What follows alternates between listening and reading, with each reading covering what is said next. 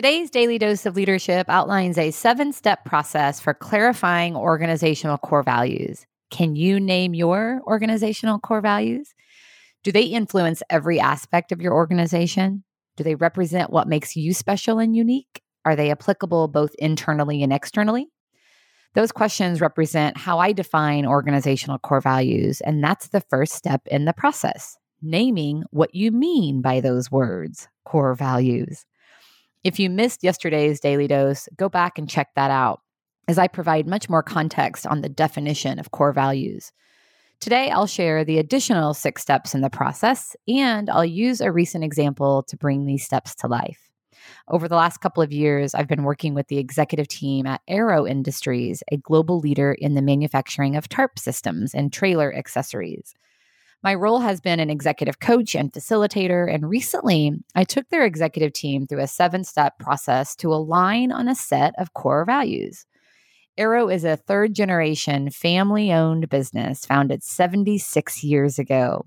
Over the last couple of years, they've had significant leadership changes within their executive team. So, this process provided an opportunity to step back, come together as a team, and align on a set of shared values for leading the organization into the future. So, let's talk through the process.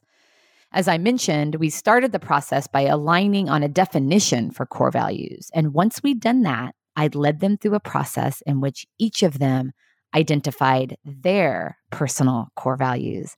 So, step two in the process is to clarify the personal values of each of the leaders on the team.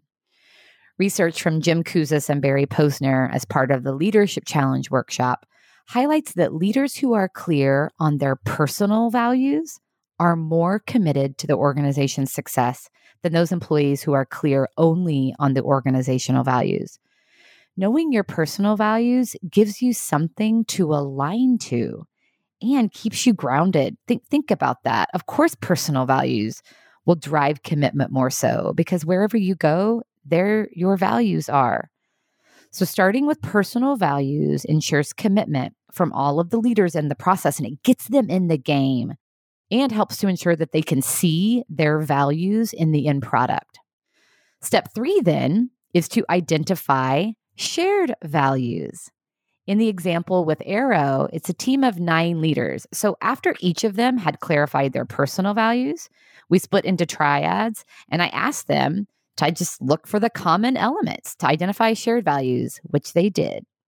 Step four then is to synthesize the shared values into draft organizational values. So you can see how we're just starting with the personal and synthesizing until we get to a set of draft org values.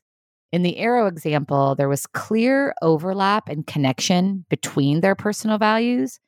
And as the triad shared the common themes, we identified themes across the entire group. Initially, there were five draft organizational values that emerged.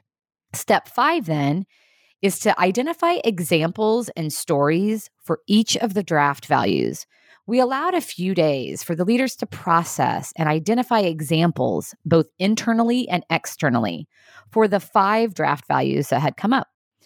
This step does two things it validates the draft values and it gives us stories to use as we're talking about the values.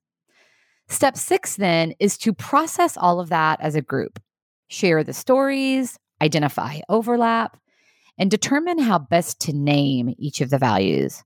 This step involves meeting as a team to process, to share the stories, to capture them, and then look back for overlap. And as a group, determine how best to name each of the values you've identified. This step is both an art and a science. You're probably feeling that. It can feel a bit squishy, but there's some goodness in that. I mean, that's why it's good to have a facilitator to keep the group on track and focused. But there will be natural overlap and obvious naming there will also be more subtle overlap. So, as a facilitator, I ask a lot of questions and keep the group talking and processing until it feels right. Step seven then is to integrate the values that you identify into business processes. This last step connects back to our definition of organizational core values. They influence every aspect of the organization. So, this final step is to identify a plan to integrate them into business processes, marketing, sales, all of the HR and talent processes like interviewing and onboarding, training, and performance management. At the end of this process, the Aero CEO said to me, I'm so pleased with how this has unfolded. There were many points along the way in which he was thinking, oh my goodness, where are we going? Is this helpful? But he trusted the process, leaned into it, and emerged with a set of four shared values that each of the executive team members has much ownership in. Those four values are the differentiators for that organization. They are applicable both internally and externally, and they influence all aspects of the organization. It's an example of intentionality and providing a strong foundation from which to lead. What a great way to take care of ourselves and each other.